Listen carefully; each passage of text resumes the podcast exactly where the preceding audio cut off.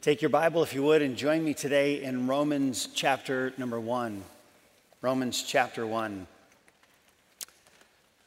I would be fairly certain that this would be the case with many people in this auditorium, and of course, many that are watching. Have you ever had a surgery that, that prior to the surgery you felt absolutely fine?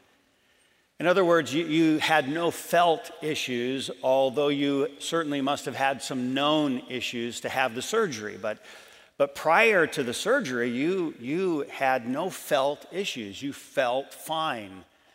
And then you had the surgery. You went what sometimes we refer to as under the knife. And so, because of the surgery and, and what was necessary, I mean, after the surgery, you felt lousy. You felt terrible. But, but the necessary hurt was there because there was some problem, some issue that had to be resolved.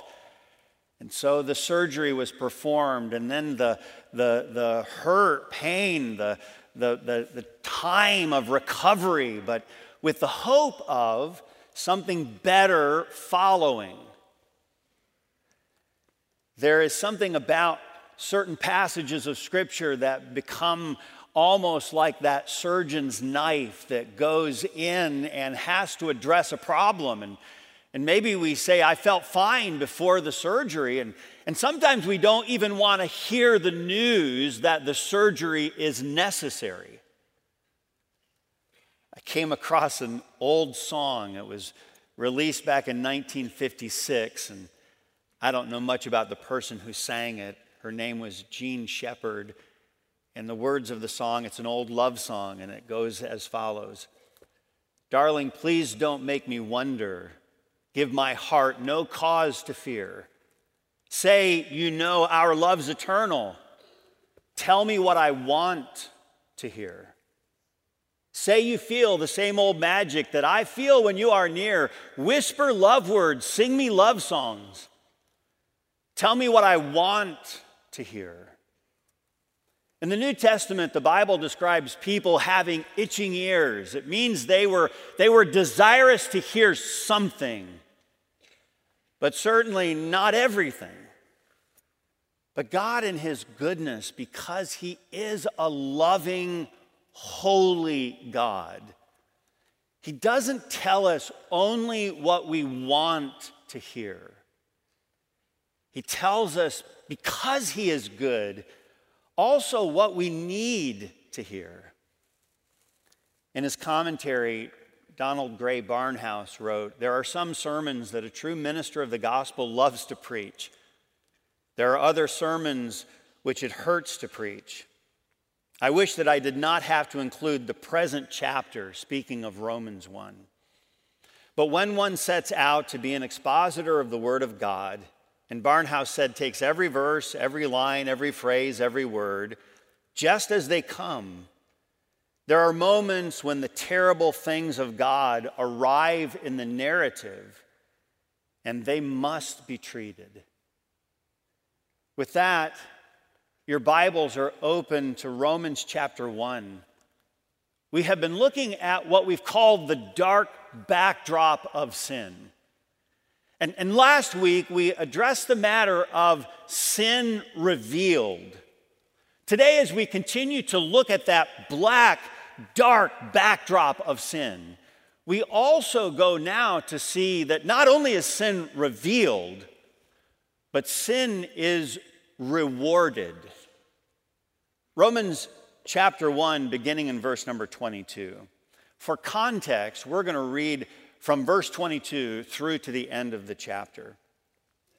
Professing themselves to be wise, they became fools and changed the glory of the uncorruptible God into an image made like to corruptible man and to birds and four footed beasts and creeping things. Wherefore, God also gave them up to uncleanness through the lusts of their own hearts to dishonor their own bodies between themselves, who changed the truth of God into a lie and worshiped and served the creature more than the creator, who is blessed forever. Amen. For this cause, God gave them up unto vile affections. For even their women did change the natural use into that which is against nature. And likewise, also the men, leaving the natural use of the woman, burned in their lust one to another, men with men, working that which is unseemly, and receiving in themselves that recompense of their error, which was meat.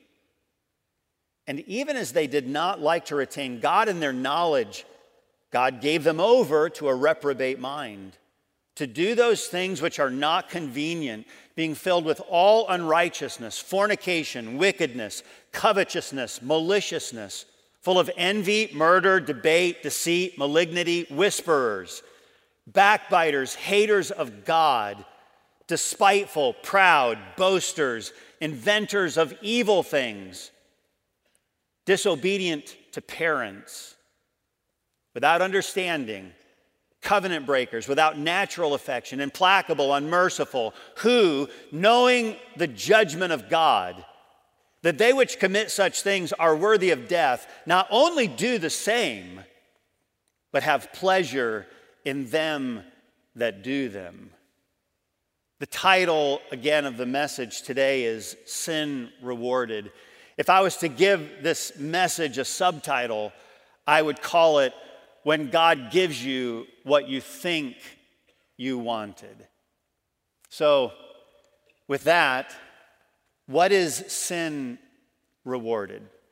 In other words, how does God begin to reward that which we have held onto with tenacity? The first thing that I notice in this passage is found again in verse number 22. Look at the verse and notice this first reward of sin. That is what we'll call intellectual blindness.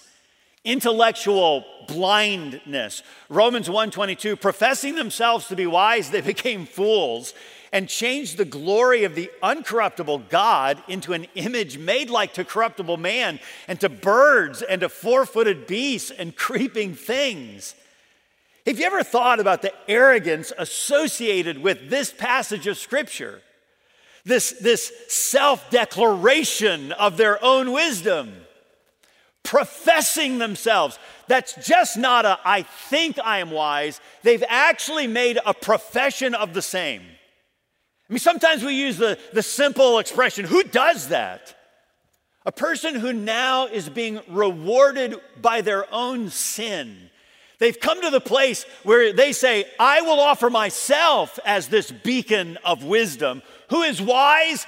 Well, of course, it's me. The fool, the Bible says in Psalm chapter 53, verse number one, the fool hath said in his heart, There is no God. Richard Dawkins is a self proclaimed spokesperson for those who would claim that there is no God. Dawkins, who vehemently opposes God, is not afraid to say it. He said, quote, "It is absolutely safe to say that if you meet someone who claims not to believe in evolution, that person is ignorant, stupid, or insane, or wicked, but I'd rather not consider that."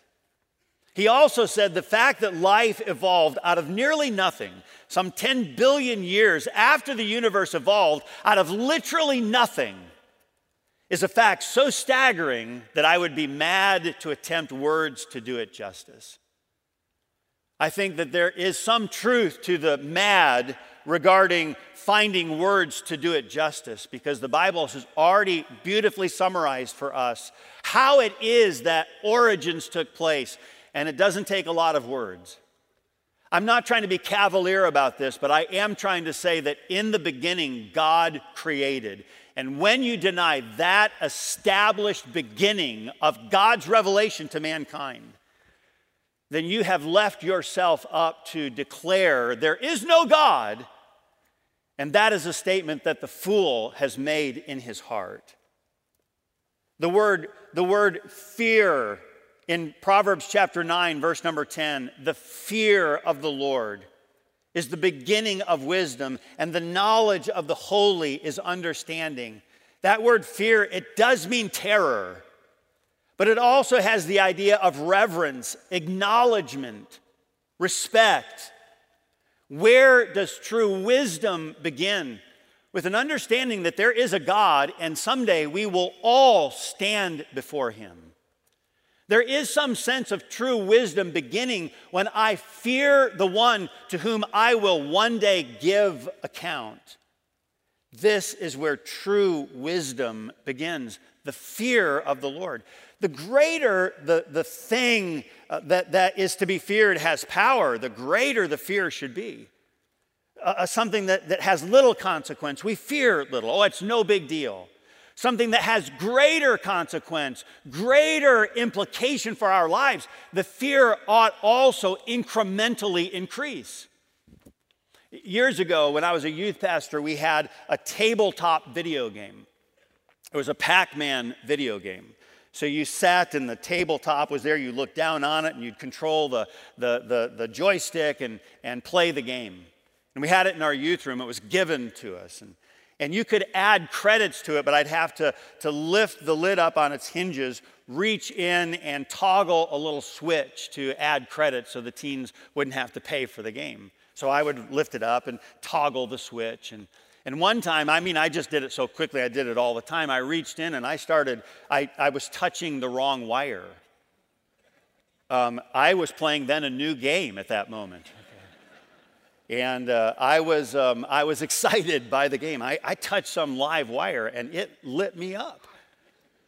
Well, you know, I still, I still added credits in the future, but I did so with new respect. I didn't like, oh, whatever, you know, it was fun last time. I didn't do that, okay? Because now I understand there is a consequence for carelessness. Do you know the, the greater the power, the greater we stand back with some sense of awe, reverence, fear. What happens when we lose respect for something like a gun or an automobile?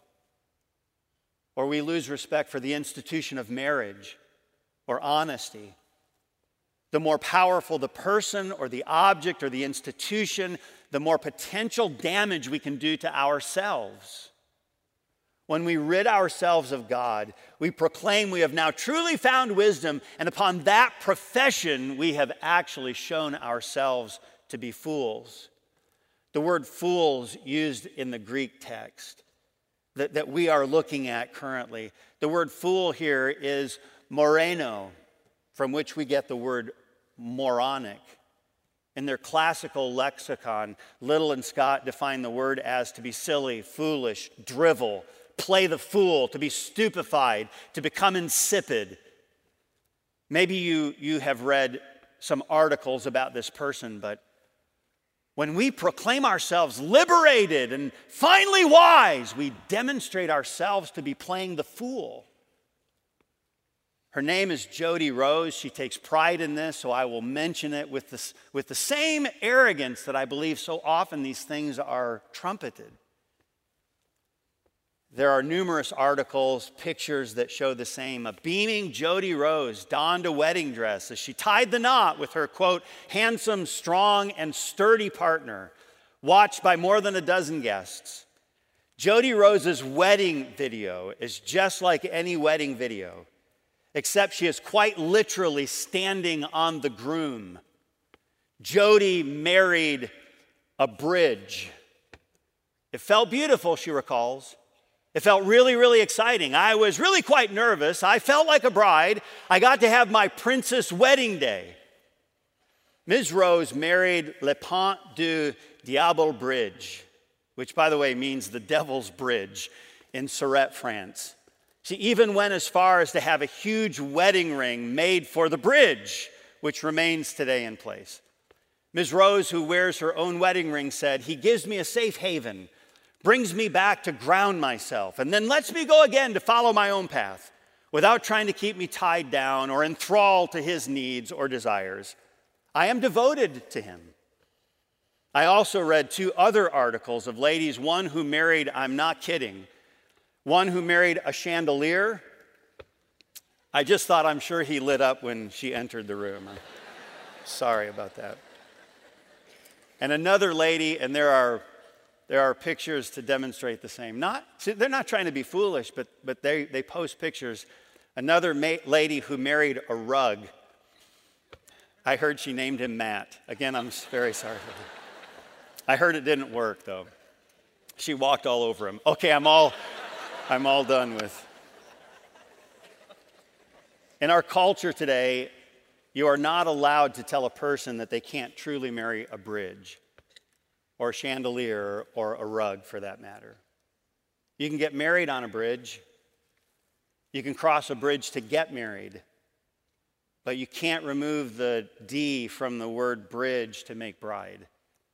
And clearly, there is no groom to be found there. How does the Bible say that foolish activity is displayed? The Bible says they exchanged the glory and beauty and splendor of God the creator of all things, and they replaced him.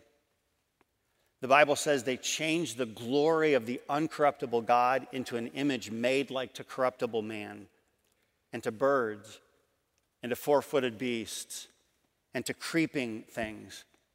And then we notice further in verse number 25 who changed the truth of God into a lie and worshiped and served the creature more than the creator who is blessed forever.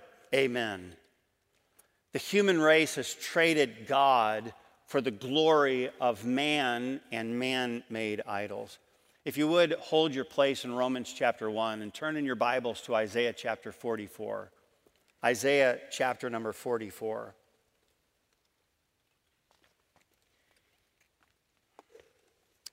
While we don't have time to look at the entire chapter, it is a fitting chapter to read in correspondence with our passage of scripture that's before us today. Isaiah chapter 44, beginning in verse number 2 Thus saith the Lord that made thee and formed thee from the womb, which will help thee. Look down at verse number 6. Thus saith the Lord, the King of Israel, and his Redeemer, the Lord of hosts I am the first, and I am the last, and beside me there is no God. Look down at verse number nine. They that make a graven image are all of them vanity. That word means empty. And their delectable things shall not profit, and they are their own witness. They see not nor know that they may be ashamed. Look down, beginning at verse number 13. The carpenter stretcheth out his rule, he maketh it out with a line. He fitteth it with planes, and he marketh it out with a compass, and maketh it after the figure of a man, according to the beauty of man, that he may remain in the house.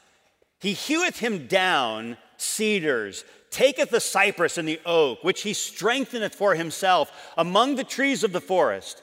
He planteth an ash, and the rain doth nourish it. Then Shall it be for a man to burn? For he will take thereof and warm himself. Yea, he kindleth it and baketh bread. Yea, he maketh a god and worshipeth it. He maketh it a graven image and falleth down thereto. He burneth part thereof in the fire. With part thereof he eateth flesh. He roasteth roast and is satisfied. Yea, he warmeth himself and saith, Aha, I am warm. I have seen the fire and the residue, the leftovers thereof, he maketh a God. Even his graven image, he falleth down unto it, and worshipeth it, and prayeth unto it, and saith, Deliver me, for thou art my God. They have not known nor understood, for, for he hath shut their eyes that they cannot see, and their hearts that they cannot understand. And none considereth in his heart Neither is there knowledge nor understanding to say, I have burned part of it in the fire. Yea, also I have baked bread upon the coals thereof. I have roasted flesh and eaten it. And shall I make the residue, the leftover, that which I discarded thereof an abomination? Shall I fall down to the stock of a tree? He feedeth on the ashes, a deceived heart hath turned him aside that he cannot deliver his soul, nor say, Is there not a lie in my right hand? who makes the truth of God into a lie. What is the first reward of this departure from God? What is the reward of my sin? The first reward is intellectual blindness, but it doesn't end there. The second thing that we see regarding this reward of sin is found in verse number 24, and that is moral uncleanness. Moral uncleanness. Verse 24, wherefore God also gave them up to uncleanness through the lust of their own hearts, to dishonor their own bodies between themselves. What began as spiritual escapism I, I want to escape accountability to any God. I am a God unto myself. In fact, I can make my own gods. What began as spiritual escapism moves to sensual enslavement. The word lust here is the Greek word epithumia. Aristotle defined epithumia as a reaching after, reaching out after pleasure. The Stoics defined it as a reaching after pleasure which defies all reason. The early Christian theologian Clement of Alexandria called it an unreasonable reaching for that which will gratify itself. Epithumia is the passionate desire for forbidden pleasure. Notice we see the first use of this, of this phrase God also gave them up. What weighty words. God also gave them up. It's always intended to communicate delivering yourself or someone else up. At times in history, that word would have been used. If someone was in debt, then, then they could become, and, and this idea of epithumia, like, okay, I'm gonna, I'm gonna now, I'm going to be given over to something specifically, when we're talking about this, God gave them up because of their desire. There's this sense of the tormentors that come, and, and now you have pursued something, and I'm going to give you exactly what you want. When we come to that word, let me mention just briefly when we come to that phrase, and God gave them up, it's used three times in this passage. God gave them up, God gave them up, God gave them over. At times we ask ourselves the question what, what does that mean? Well, it means exactly what it says that God gave them up to a reprobate mind. You say, is there any return for that person? Well, I'd answer that in two ways. First of all, what is known to God is not known to me. Secondly, I would say never treat a person as if you have knowledge that is reserved only for God. Never treat a person as though you have knowledge reserved only for God. At times we come to a place where we say, well, well, that person, you've been given over. You, you are not God, nor am I. So to whom is the gospel effective? It's effective, it's, it's, it's effectual, it reaches people that are in the depths of depravity. So, well, d- does that mean that they have a way back? That's known to God. You say, well, well, w- what if they're committing some certain sin? The Bible is clear all throughout, and such were some of you, but you are washed. What he's saying throughout Scripture is live like who you are. There are people who have been, I believe, given over to do those things that the Bible says don't make sense. They are not convenient. What does God know? He knows what you and I do not. So don't treat a person as if you have knowledge reserved only for God. Notice the, the, again, have you ever gotten to the place where you've asked for something and you found out that what you asked for is not what you wanted? Only God offers that which will truly satisfy. He says it in Psalm chapter 81, beginning in verse number 10 I am the Lord God, which brought thee out of the land of Egypt. Open thy mouth wide, and I will fill it. In other words, I have what you need to be truly satisfied. He goes on, but he says in verse 11, But my people would not hearken to my voice, and Israel would none of me. So I gave them up unto their own heart's lust and they walked in their own counsels. When mankind says that he will have nothing to do with God, God will grant them their desire. We say, Leave us alone. And frighteningly, God does. Then we begin to receive the consequence of our own decisions. We are, in many literal ways, sleeping in the bed of our own making. God gave to mankind a will, and God does respect that will. What is it that specifically God is now allowing mankind to do? To dishonor their own bodies between themselves. The, the word to dishonor, it means to do shameful, abusive things with their bodies. Remember, our bodies belong to God. They, they do so in, in two ways. First of all, they belong to Him as our maker, our creator. So he owns us in that regard. But then there is a second giving of ourselves to him with our bodies when a person comes to a saving knowledge of Jesus Christ. Paul says that he asks somewhat of a rhetorical question in 1 Corinthians 6. He says, What? Didn't you know, know ye not, that your bodies are the temple of the Holy Ghost, which is in you, and you are not your own? You're bought with a price. Therefore, glorify God in your spirit and in your bodies, which are God's which belong to him. Attempting to alter something that God has pre designed regarding your body is a means by which we dishonor our bodies even among ourselves. Attempting to alter our gender that God assigned at my birth is inconsistent with my Creator's design. To disfigure it, to intentionally harm it, or in any way abuse it is a shameful use of that which God has given and which rightfully belongs to Him. And no matter how we may, quote, identify ourselves today as it pertains to gender, God is the one who established only two genders, and that was clarified upon our birth. Might I add, we'll discuss this later and, and at a further, uh, a more in depth way. But suffice it to say, today, that God assigned gender, and He revealed to us what those two are male and female created He them. And He created us in His likeness, bearing His image.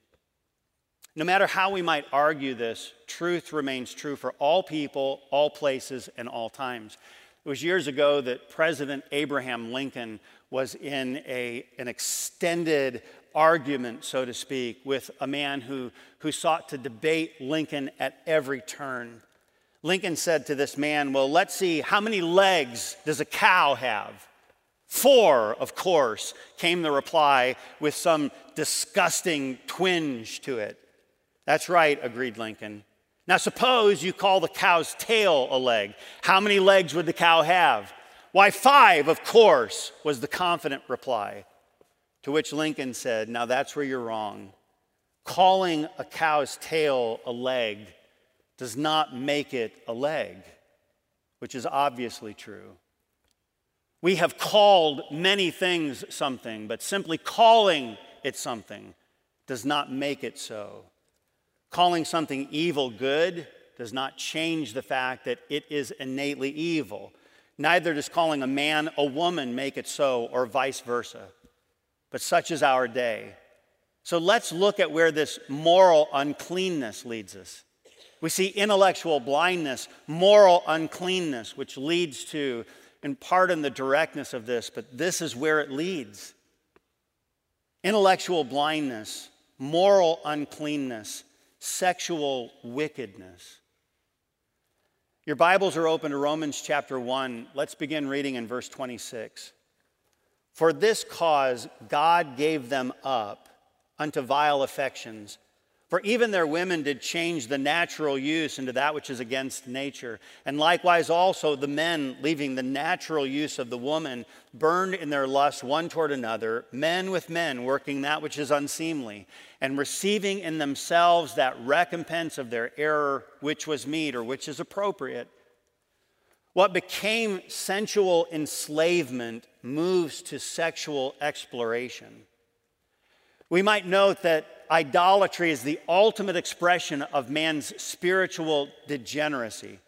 In other words, I am going to reject the true God and I'm going to create my own God. Whether that becomes man as the central figure of his worship or some object that man has created, we now have replaced God That's the ultimate expression of spiritual degeneracy. Now, forsaking the natural use of our bodies reserved for marriage takes us to the ultimate expression of man's sexual wickedness. One pastor said, When man forsakes the author of nature, he inevitably forsakes the order of nature. In no way, shape, or form do we intend to be unkind with those who disagree with what the scriptures take pains to condemn as wrong. But we simply cannot call what God calls evil good. In fact, in the rebellion of mankind, I find it at least worth noting that a whole culture that, as we are about to read in the next verse, did not like to retain God in their knowledge. There are those that, that label today the embracing of their sin with the word pride. And then we have taken a symbol that was intended by God to be a dynamic symbol that God would never again destroy the entire earth because of man's sin, the, the picture of the rainbow, and we've taken the rainbow and we've, we've called our parades pride, and we've taken a rainbow, this picture of God's mercy, and made it a symbol of man's rebellion. So, where does sexual wickedness lead? We see intellectual blindness, moral uncleanness, sexual wickedness, which brings us to sinful recklessness. Sinful recklessness. There is no more center of gravity. There is nothing then around which mankind and cultures and societies rotate. Everything has become literally unhinged from truth. Romans chapter 1, beginning in verse number 28. And even as they did not like to retain God in their knowledge, God gave them over to a reprobate mind to do those things which are not convenient, being filled with all unrighteousness, fornication, wickedness, covetousness, maliciousness, full of envy, murder, debate, deceit, malignity, whisperers, backbiters, haters of God, despiteful, proud, boasters, inventors of evil things don't brush past this. Disobedient to parents, without understanding, covenant breakers, without natural affection, implacable, unmerciful, who knowing the judgment of God that they which commit such things are worthy of death, not only do the same, but have pleasure in them that do them. What began as spiritual escapism went to sensual enslavement, then to sexual exploration, and finally to what we see as societal explosion. When any society embraces that which we universally understand as sin, and not only embraces it, but goes on and applauds it and affirms any who do the same, that society cannot long endure. Mankind intrinsically understands that things like greed and hatred and unprovoked violence and breaking your word or contract or being unmerciful are not those things that we value. Yet these become the very characteristics that define societies and cultures. In our day, no matter what a person does, our culture feels the obligation to affirm every choice not only acknowledging someone's personal choice, but affirming any and every choice as good. And why not demand affirmation of any and all choices when we have become our own gods? When I was a kid, we had a garden planted behind an old detached garage. So there was a, an old garage, and, and behind it, we had a garden that my parents planted. And it had things like, um, like green peppers and lots of green beans and some lettuce and, and other things that, that dad and mom were growing in our little patch behind the garage. And the thing that we hated about that, we, I loved eating the food from it, but man, when my mom would say, All right, kids, we're heading to the garden, well, that meant that we had to tend the garden. More specifically, we had to weed the garden because gardens take continual care. In a garden that is not continually cared for, tended to, something removed from it that you don't intend to grow, gardens left to themselves are actually overtaken by that that no one finds good in. And that which we intended for good is actually consumed by that which we find no benefit from. As a cultural garden today, we have seen the weeds grow up in such a way that it is choking out the very thing that provides life. And might I add, our day is no worse than Paul's. The same God that was providing answers for Rome has provided them for us as well. Sometimes we get lost in the list of God gave them up, gave them over, God's left them alone. Sometimes we get so distracted with the sins mentioned that God says, Now I've left you alone, that we feel like, well, well, clearly, if a person has ever had some wrong desire listed here, that, that person can never again come to know Christ. I strongly reject that thinking. I believe that there is no desire that is beyond the reach of the gospel. I believe that all of us were bent with something broken. All of us have a desire factory that produces those things that are inconsistent with the holy, just characteristics of Almighty God. We have a broken desire factory.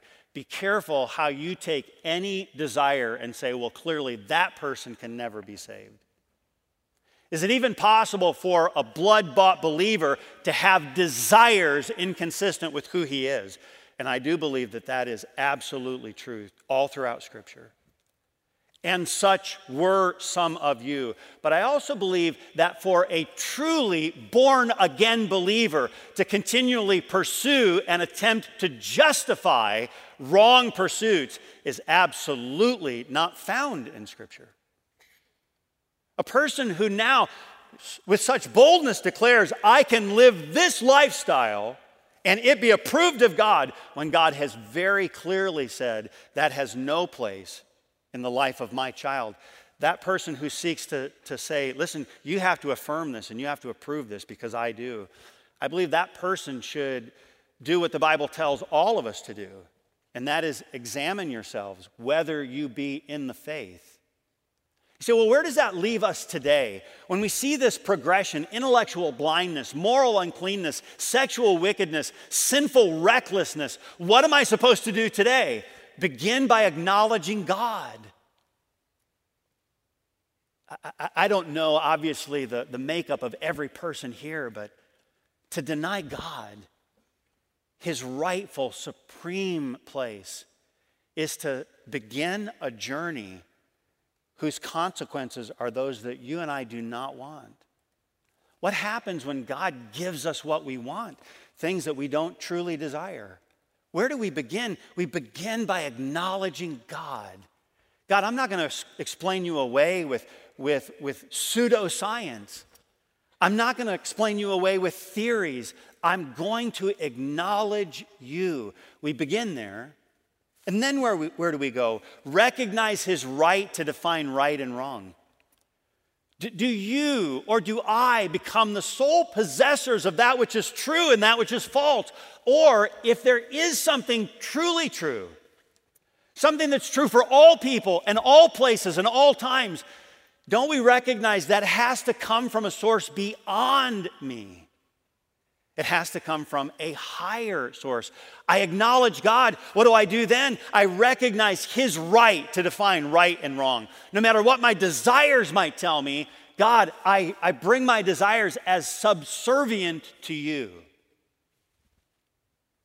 What do we do? We begin by acknowledging God. We recognize His right to define right and wrong.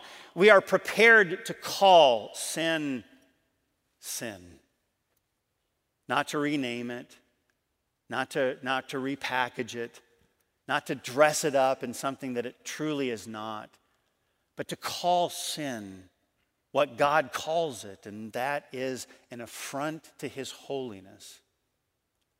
What do we do? We begin by acknowledging God. We recognize his right to define right and wrong. We are prepared to call sin sin. We realize that loving sinners is not affirming their sin. We realize that I can love sinners, and at the same time, I can love a sinner without affirming their sin. And sometimes we struggle to do that. We associate the sin clearly with the sinner. And so, because we hate sin, we therefore have hated the sinner. For God so loved the world, Christ died for sinners. Where do we come when we start to understand, God, I know you exist. I know you get to define right and wrong. God, I'm prepared to call sin sin. But God, as I call sin what it is, I have to separate the sin from the person who is actually an image bearer created in your likeness. And so we continue to love sinners while not affirming their sin. And to, to follow on the tail of that, we separate our hatred for sin from the sinner. The hymn writer wrote some years ago rescue the perishing, care for the dying, snatch them in pity from sin and the grave, weep or the erring ones, lift up the fallen, tell them of Jesus, the mighty to save. Down in the human heart, crushed by the tempter, Feelings lie buried that grace can restore. Touched by a loving hand, wakened with kindness, chords that were broken will vibrate once more.